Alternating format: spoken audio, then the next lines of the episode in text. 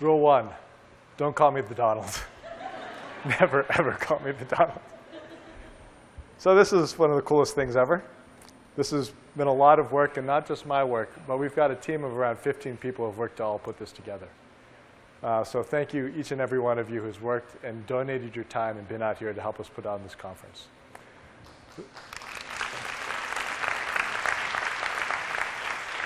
Second thing is, it's not often you can speak with, to 200 plus medical providers and speak to them with a beer in your hand.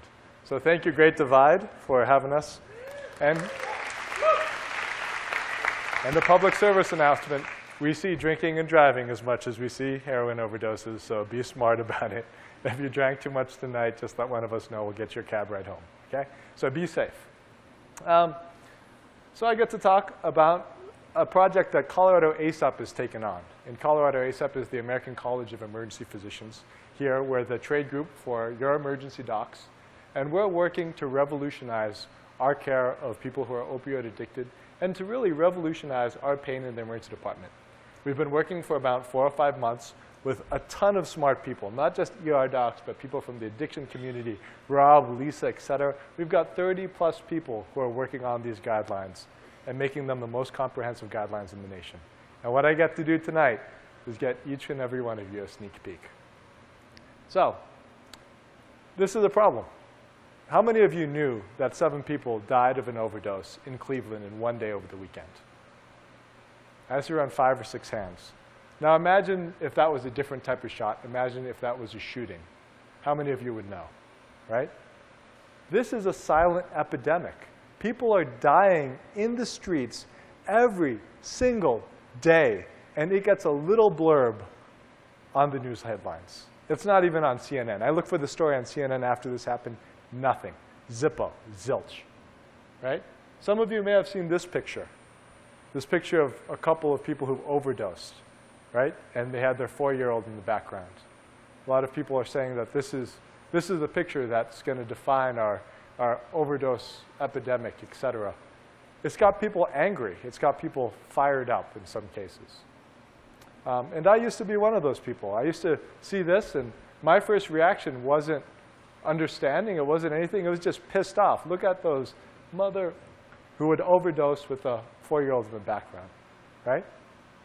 But if you look at both these cases, six of those seven people who died of that overdose started with a doctor and a script. Both of those people who overdosed with the four-year-old in the background started most likely at the hands of a well-intending physician who was taught that you had to treat pain, and you had to treat pain with opioids. So before you get pissed off about this, I say we should all look ourselves in the mirror and ask ourselves if we're part of this problem. When I did that, I said, hell yes, I'm part of this problem. And hell yes, I'm going to be part of the solution. And I hope each and every one of you who's here takes that same feeling home with you. Yep, I can draw. you can admit it. This is our world, guys, really. And every guideline you've seen before us basically has that little line there that says supply. That's what every guideline to this point has said hey, stop prescribing for this, stop doing this, stop doing that. Don't give, don't give, don't give. No, no, no, no, no. No is important, right? We shouldn't get people started on these drugs. They're dangerous drugs, right? In fact, when you look at all narcotics, there is no more dangerous drug than opioids. None, zero, zilch. They're highly, highly addictive, right? You hear Tiffany, who I have got by the way, a world of respect for you. You are my hero. Thank you so much for being here today. Right? And you, and you hear her say, how do I feel when you're high on heroin? And she says, it feels really damn good. Right? If you ask any of our heroin addicts, they tell you the same thing. My favorite description of what it feels like to be high on heroin is it's like touching the face of God and having him smile at you. Or her. Probably her right? What wouldn't you do to get that feeling? To touch the face of God, right? People will do anything. And not only that, they get hooked on it, and then when they try to quit it, they feel like crap. Its therapeutic window is about this friggin' small. So you take too much of it, it's one and done, right? And here's the mind-bending thing. Opioids cause chronic pain is what we're discovering, right? It's a self-perpetuating cycle. Opioids cause chronic pain. Yeah. Just wrap your head around how bad these drugs are for our patients, and I'll tell you what, you're not going to want to prescribe them with the same type of vigor that we're doing currently. So on the supply side, we've all been Candyman. And just like the 1990s villain, the Candyman kills people. And our prescribing practices have killed 30,000 Americans a year. Right? We can't be the Candyman anymore. You can't prescribe opioids for ankle pain. You can't prescribe opioids for, you know, for a chipped tooth. You can't prescribe a drug that's potentially life-altering for a minor painful complaint. We've got to stop this ridiculous practice, right? I'm not saying don't do opioids completely, but I'm saying be judicious about opioids. Remember the risk that they carry. I've heard a lot of friends. This, is, this exists in our state. Thank you, Rob. Right? Thank you, people who work on this. We can check if people are abusing. But when I talk to my partners about whether they check it, you know the answer I get? Nope. I don't have the time. I don't have, you know, oh, it's too many clicks. Oh, it's this. Oh, it's that. Stop making excuses. This could save someone's life. If you find out that someone's addicted and you go talk with them and it prevents you from feeding an addiction and actually speaking with that person with an addiction, that is a major medical intervention. We should all be checking our drug databases. I agree, it's too many clicks. It's a bit of a pain. Hopefully Rob's going to fix it, right? but we should be doing it. Talk with people. I'm amazed by what happens when I talk with people. My old practice was, you know, we all get judged on time to opioids, right? That's one of our quality metrics. And quality metric is in huge friggin' underlined quotation marks. Quality my keister, okay? But whenever I signed up for an abdominal pain, two doses of Dilaudid. I didn't even talk with the patient. I just put it in so our nurses can give it and stop the clock. That's stupid. My practice was stupid. And now that I talk with patients and I say, you're in pain, let's talk about what we can do to get out of it. So we can go the opioid right, we can go the non-opioid. I'm amazed by how many of our patients say, hey, I want to try all these other things before you give me that drug. It's amazing what happens when you talk with people. It's truly amazing, and we have to get back to that.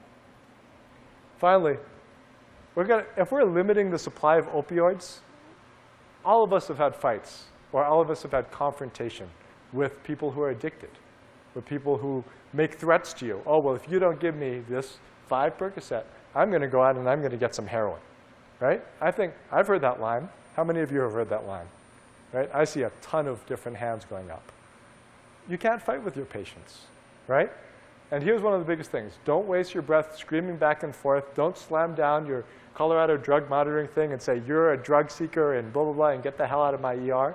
That's not helpful to anyone, right? When you have those things, you're going to have guidelines with this that back you up. You're going to say, hey, it's not up to me. There's guidelines. If I actually prescribe this, my medical director, et cetera, is going to find out, and I'm going to be in trouble. I always make it about something else than about me and the patient. That way, I can talk to them about getting help. So that thing in the middle. So that's just the supply side, right?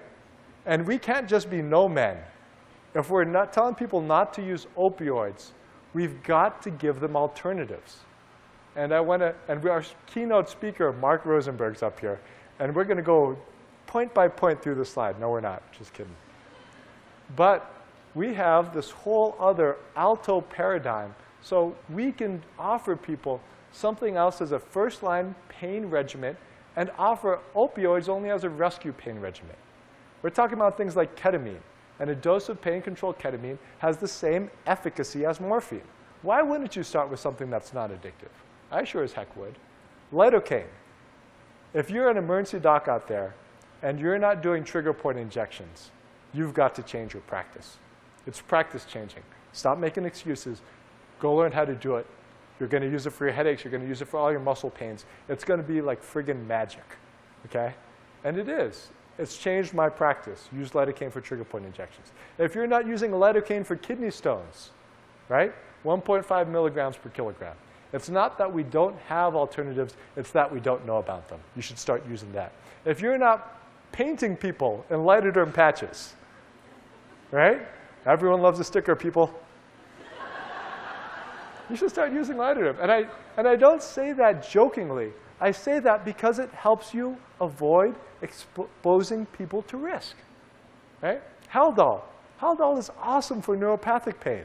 Haldol is awesome for chronic abdominal pain. I don't give 10 rounds of Dilaudid for these people. I give them a dose of Haldol, and I usually can get them home. Right? Revolutionize your practice.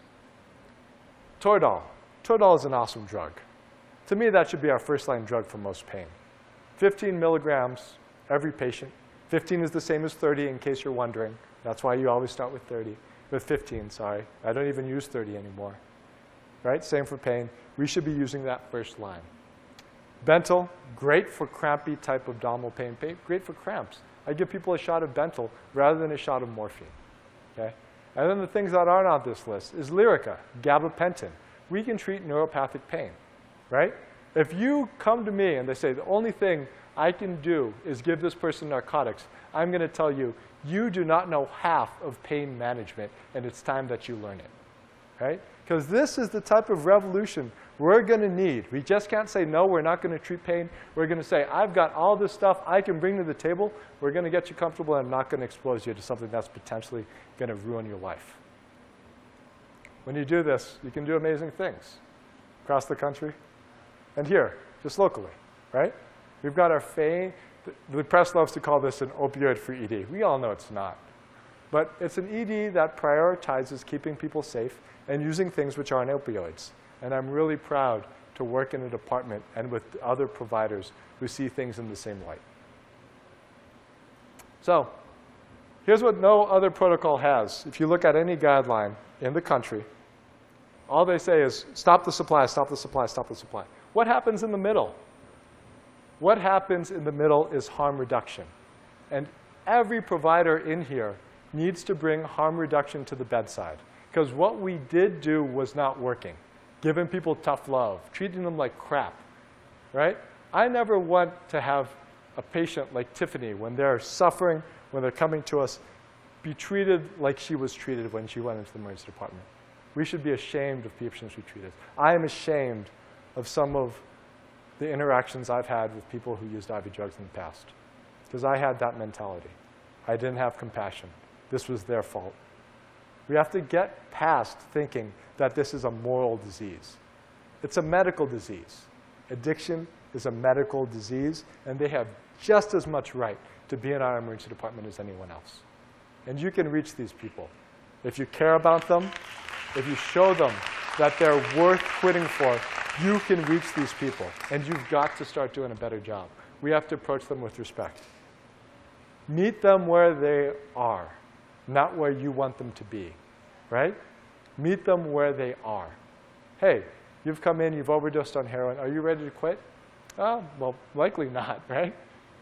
But hey, let me talk with you because I care about you. You're a nice person. I think that you can get through this. But if you're going to use, I want to make sure that you're safe. I want to make sure that you're healthy on the day that you decide to quit, that you don't have HIV, that you don't have hepatitis. Right? We all know what happens when you use IV drugs medically, right? It's hammered into your brain at medical school. We teach nothing about how to prevent this. Nothing. Zilch, Zippo. Right? I was in a group of emergency doctors, 30, really smart, educated, old doctors, new doctors, and I asked them a simple question. How many of you know how to shoot heroin? I didn't see a hand. No one of them had a first amount of clue. Neither did I, right? They don't teach you how to shoot heroin in medical school. How are we supposed to be our brother's keepers? How are we supposed to care for people if we don't have an inkling of what the heck they're doing to themselves? We should all know how to shoot heroin if you're a medical provider. You know why? So you can go through the steps of how to keep them safe while they're using right? It's not just about fresh needles. It's about fresh needles, fresh syringe, clean water, It's about not recycling your cottons because that carries hepatitis C. It's about good hygiene. You've got to wash your friggin' arm before you inject yourself. You've got to use alcohol pads. You can't start licking the heroin off the end of your needle if you're injecting it in yourself. Next time you see someone with an abscess coming into the emergency department, first of all, give them friggin' lidocaine, right? Treat them like a human being. Don't just lance their arm without any anesthetic. Second of all, talk with them about how they're going to inject safely and how they're never going to show up in your emergency department with another abscess because they know what they're doing.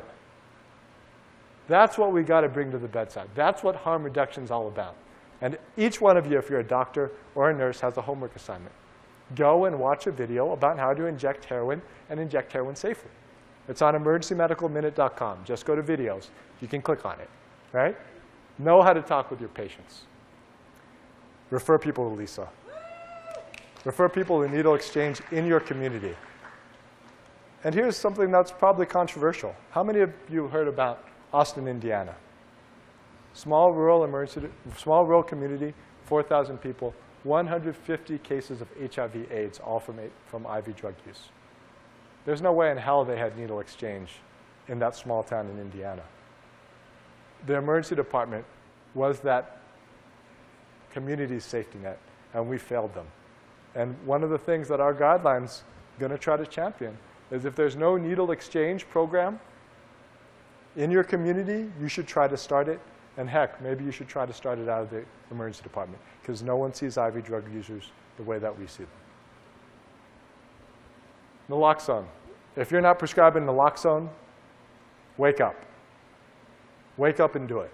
No excuses. No, I'm enabling. No, you're not. You're saving a life right? You're enabling someone to live, like Lisa said. If you're not prescribing this, you are behind the time. And my thought, this is malpractice, right? And that's not from a legal thing that Alan talks from. That's from a moral thing. You have to care about these people enough to give them the ability to save their life or their friend's life if they're going to continue using. We've got to do better. We've got to demand better from ourselves and from our colleagues. This is a hard one.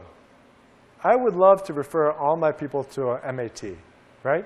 I'd love to refer them to programs, but we can't. Like Alan says, there's no place to land the plane, right? Lisa tries, works her ass off, and she can get people in maybe in a few months. We've got to be their voice. We've got to start telling people. We've got to start telling our people on the Hill. We've got to start advocating for MAT in our communities because this is a huge deficit. This is a hole. We need to start making it better. This is our world. We have to own this from start to end. There's no way that this epidemic ends without emergency medicine. There's no way this epidemic ends without everyone in this room doing their part in changing how they view this problem. This problem isn't only a problem of our patients in medicine, we are as addicted to prescribing opioids as our patients are to taking them. And we've got to change that, right? When you look at what the term doctor means, doctor doesn't mean pain reliever. Doctor means teacher, right? When you look at what the term patient means, patient means sufferer. We can't relieve human suffering. In fact, we've tried to for the last 10 years. And as our prescriptions for opioids have increased by four to five fold, you know what people rank their pain? It's the same. Since 1999 till now, it's the same. The only thing that's changed is how many addicts we've made and how many people are dead, right? Doctor doesn't mean pain reliever. Doctor means teacher. And what I'm going to teach my patients is that, yes, I'm there to help relieve their suffering. And if they are suffering, and I think I'm going to harm them, I'm not going to prescribe them an opioid. Because the oath that I took says first do no harm. And I know I've been doing harm. The second thing is I'm going to bring to the bedside what everyone's always brought, what our profession has brought since its inception, is you're going to bring your caring, you're going to bring your compassion to that bedside, right? You're going to teach people that while they may suffer, they will never suffer alone because you're going to be there for them. Even if you disagree on how to treat it, you're going to be there for them. If we do that, we can end this epidemic I thank you for your time. Appreciate you so much for being here.